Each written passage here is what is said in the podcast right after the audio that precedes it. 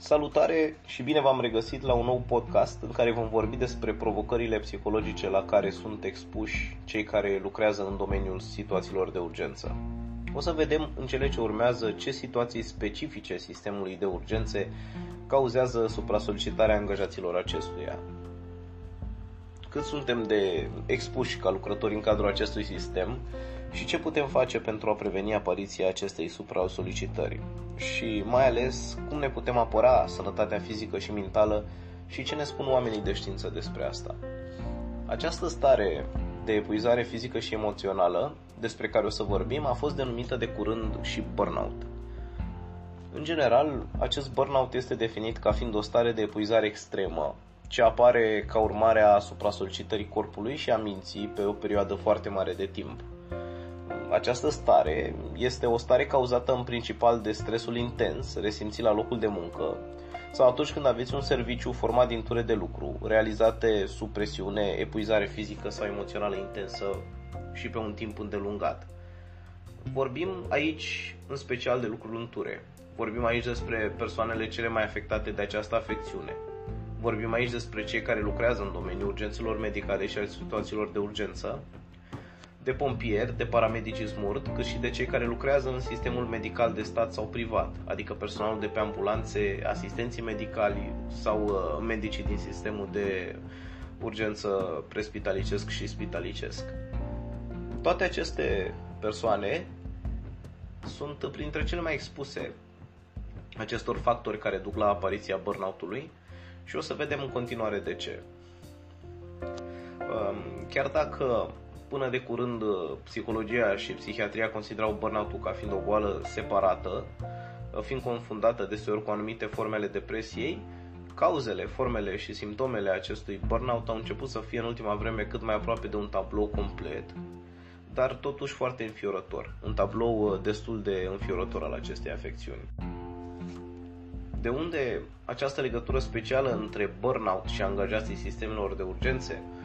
Păi, e destul de simplu. Camerele de gardă ale spitalelor din România sunt mai mereu pline. Toată lumea știe deja de aglomerația existentă acolo, nu e nimic nou. Problema este că, odată cu creșterea fluxului de bolnavi, numărul angajaților s-a redus dramatic. Majoritatea dintre aceștia alegând să profeseze în altă țară sau să aleagă o altă meserie, de exemplu. Și asta este cu tot o altă situație, pe care cel mai probabil o vom discuta ceva mai târziu. Însă personalul departamentelor de urgență se confruntă zilnic cu volume din ce în ce mai mari de muncă. Turele se desfășoară în majoritatea cazurilor pe 24 de ore, iar pe tot parcursul acestor ore de lucru, angajații sunt expuși într-un mod destul de intensiv, ba uneori chiar agresiv stresului intens și amenințător generat de condițiile și de numărul din ce în ce mai mare de mm, pacienți cu care sunt nevoiți să intre în contact și să-i trateze. Însă, cea mai mare problemă este că aceștia trebuie să ia decizii rapide, decizii care trebuie luate sub presiune și care poartă o sarcină semnificativă a responsabilității vieții celor pe care trebuie să-i salveze. Um, stresul excesiv uh, generat de toate aceste situații extreme de care am uh, vorbit mai sus poate duce la o sănătate fizică și psihologică precară. Uh, poate duce la pierderea satisfacției de la locul de muncă, iar uh, în ultima vreme, o bună parte din angajații sistemului de urgențe aleg uh, tot mai mult să își părăsească profesia. Și mă refer aici la statistici. Mă refer aici la foarte multe studii care au menționat la rândul lor volumul ridicat de muncă și orele lungi la care sunt expuși angajații sistemelor de urgențe, precum și la faptul că nu au capacitatea de a își controla nivelul de stres resimțit atât de acut la locul de muncă și aș dori să mai menționez apariția unor uh, cercetări mai recente în acest domeniu. Cercetări ale căror rezultate vin și ne demonstrează faptul că um, angajații, indiferent de domeniu, pot avea parte de mai mult stres atunci când nu primesc suficient sprijin din partea organizației, atunci când nu sunt plătiți suficient și de asemenea atunci când nu sunt recunoscuți în mod adecvat pentru munca lor, atunci când nu sunt validați pentru eforturile depuse și pentru tot ceea ce fac. Iar uh, lucrurile devin din ce în ce mai interesante când începem să ne referim de la supra-solicitarea angajaților sistemelor de urgență. Spun asta pentru că cercetătorii au descoperit că supra-solicitarea empatică este la rândul său un tip de supraîncărcare care închide emoțional pe toți acești angajați. Adică, aceștia încep încet încet să se retragă emoțional, să se retragă afectiv din situațiile pe care le întâmpină la lucru în turele de serviciu, ajungând în cele din urmă să manifeste o neglijență, un fel de nepăsare defensivă, un fel de îngrijorare mai mică față de tot ce se întâmplă, o empatie mult mai scăzută sau chiar absența empatiei uh, față de cei cu care intră în contact, față de cei pe care iau în îngrijire. Iar toate aceste reacții nu sunt altceva decât un mecanism defensiv. Un mecanism menit să protejeze de toată această supra-solicitare, menit să protejeze de toată această suferință umană implicată de mediul în care își desfășoară activitatea Burnoutul a devenit o îngrijorare din ce în ce mai mare în sistemul de sănătate din zilele noastre. Însă, din păcate, este o îngrijorare ce se manifestă mai degrabă la un nivel subiectiv, ascuns. E o îngrijorare ce se manifestă în tăcere, o îngrijorare personală. Angajații ne știind de cele mai multe ori ce li se întâmplă, ce se întâmplă cu ei, de ce simt tot ceea ce simt sau chiar de ce nu mai simt nimic. Problema este că burnout-ul din sistemul de urgență nu este ceva ce poate fi ignorat în continuare, ce poate fi trecut cu vederea. Pentru că, dincolo de faptul că acesta dăunează calității vieții profesioniștilor din domeniul sănătății și al urgențelor, um, burnout-ul supra-solicitarea acestor angajați poate favoriza apariția unor erori medicale care ar putea duce la vătămarea involuntară a pacienților. Uh, profesioniștii sistemului de urgențe cad, uh, din păcate, din ce în ce mai des uh, pradă acestui burnout. Iar partea bună este că, de curând, această afecțiune a devenit diagnostic oficial și la noi în țară. Adică se poate trata oficial, fiind inclusă în clasificarea internațională a bolilor ICD-10. Acest lucru nu o face, din păcate, mai ușor de vindecat. Pentru că burnout este o afecțiune care, înainte de toate, poate fi prevenită. Și aici, paramedicii și personalul medical din urgențe trebuie să știe cu ce au de-a face atunci când vine vorba despre pericolul, pericolele la care sunt expuși. Deși sunt totuși niște oameni cu o putere extraordinară și cu un suflet de aur, trebuie să conștientizeze că nu sunt uh, de fier trebuie să înceapă să conștientizeze că pot fi vulnerabili și că sunt, suntem cu toții expuși indiferent de cât de puternici ne simțim pe interior.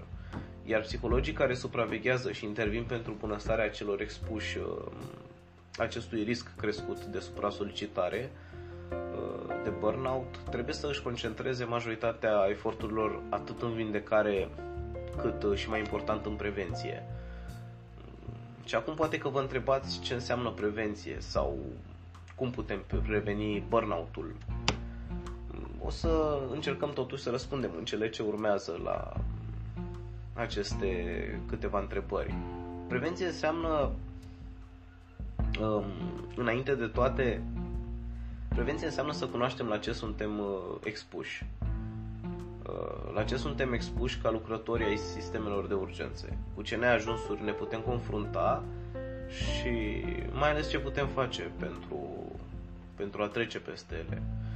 În sistemele de urgență, multe cazuri, uh, multe cauze ale burnout-ului par a fi legate în principal de salariile mici, uh, de exemplu, de sarcine grele de muncă la care suntem expuși, de lipsa de recunoaștere a importanței activităților pe care le desfășurăm, uh, de lipsa de odihnă și de oboseala cronică acumulată, uh, de jonglarea cu mai multe locuri de muncă, unii angajați aflați în situații financiare mai dificile, ori uh, cu familii mai numeroase din cauza că nu reușesc să se descurce doar cu salariul pe care îl au, își sacrifică o parte din orele pe care trebuiau să le aloce odihnei și își iau un al doilea job.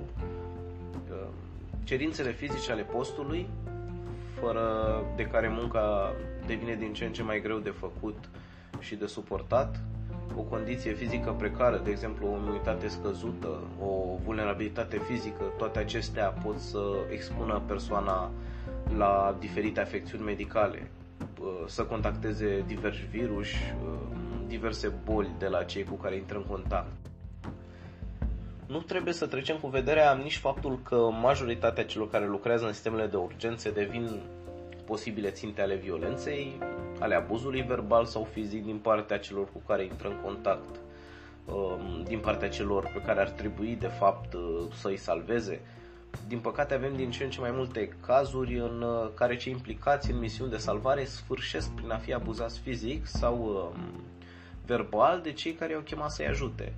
Um, fix de cei care au chemat să-i ajute. Iar suprasarcina emoțională prin care trec și despre care am vorbit mai sus uh, și care uneori se transformă în uh, rigiditate emoțională, în așa zisele personalități de fier, uh, oameni care par a fi de neclintit, această suprasarcină emoțională nu face altceva decât să um, le inhibe, să le suprime sentimentele, poate chiar să-i distanțeze de impactul meseriei pe care o practică să-și nege emoțiile apărute ca urmare a misiunilor grele prin care trec.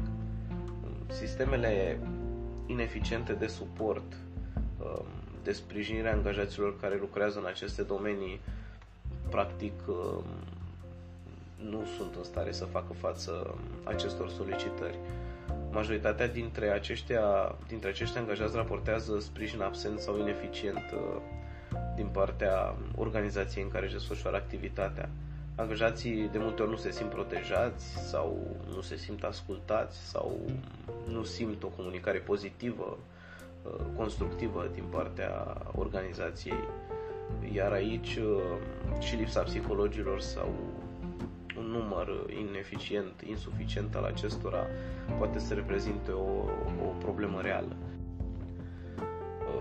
Mai avem și numărul insuficient al psihologilor, al specialiștilor în sănătatea mentală, specialiști să-i supravegheze și să le ofere suport tuturor celor expuși uh, acestui risc de burnout, să le asculte poveștile prin care trec, uh, să caute să le valideze suferința, oboseala, eforturile pe care le depun pentru a-și duce la bun sfârșit misiunile de salvare uh, și ne întoarcem cumva la începutul acestui podcast în care ne-am pus uh, în special problema găsirii de soluții pentru atenuarea apariției și a gravității acestei afecțiuni. Mai precis, uh, cum putem preveni burnout-ul sau dacă el se poate preveni.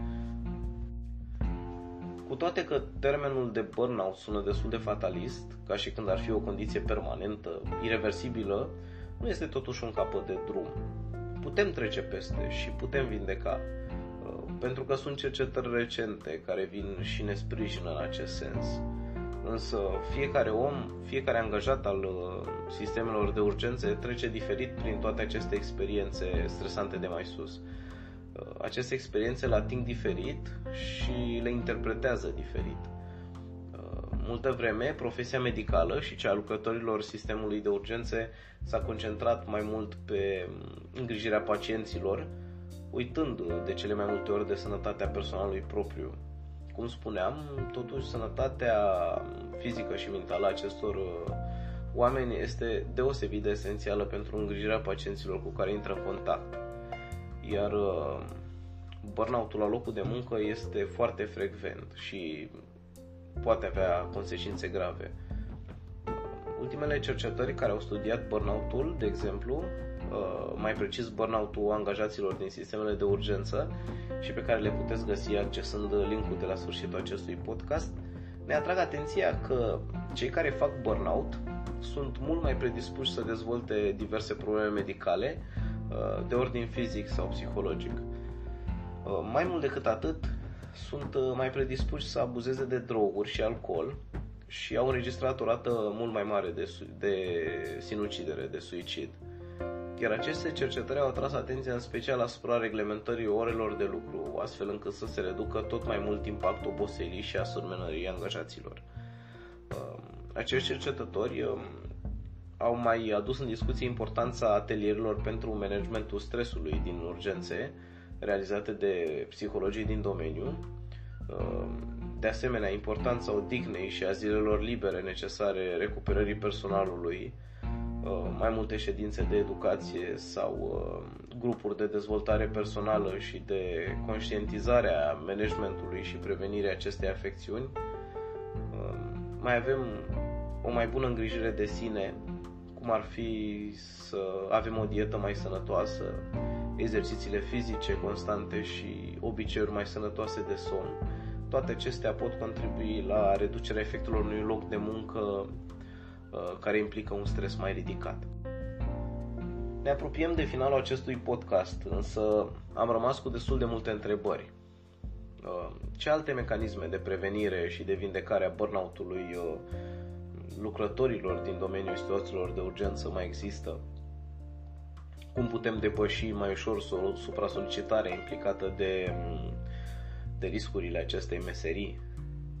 Cum ne este afectată familia de expunere la toate aceste situații extrem de stresante care apar în domeniul urgențelor? Nu ne vom opri aici. Vom încerca să răspundem mai pendelete um, în următoarele podcasturi ce vor viza înțelegerea și prevenția acestei afecțiuni. Și cu aceasta aș vrea să închei și să vă mulțumesc pentru că m-ați urmărit până la capăt. Nu uitați, pentru orice întrebare, sugestie sau comentariu, vă stau la dispoziție accesând formularul de contact, rubrica de comentarii sau, bineînțeles, pe pagina de Facebook NeuroFM. Pe curând!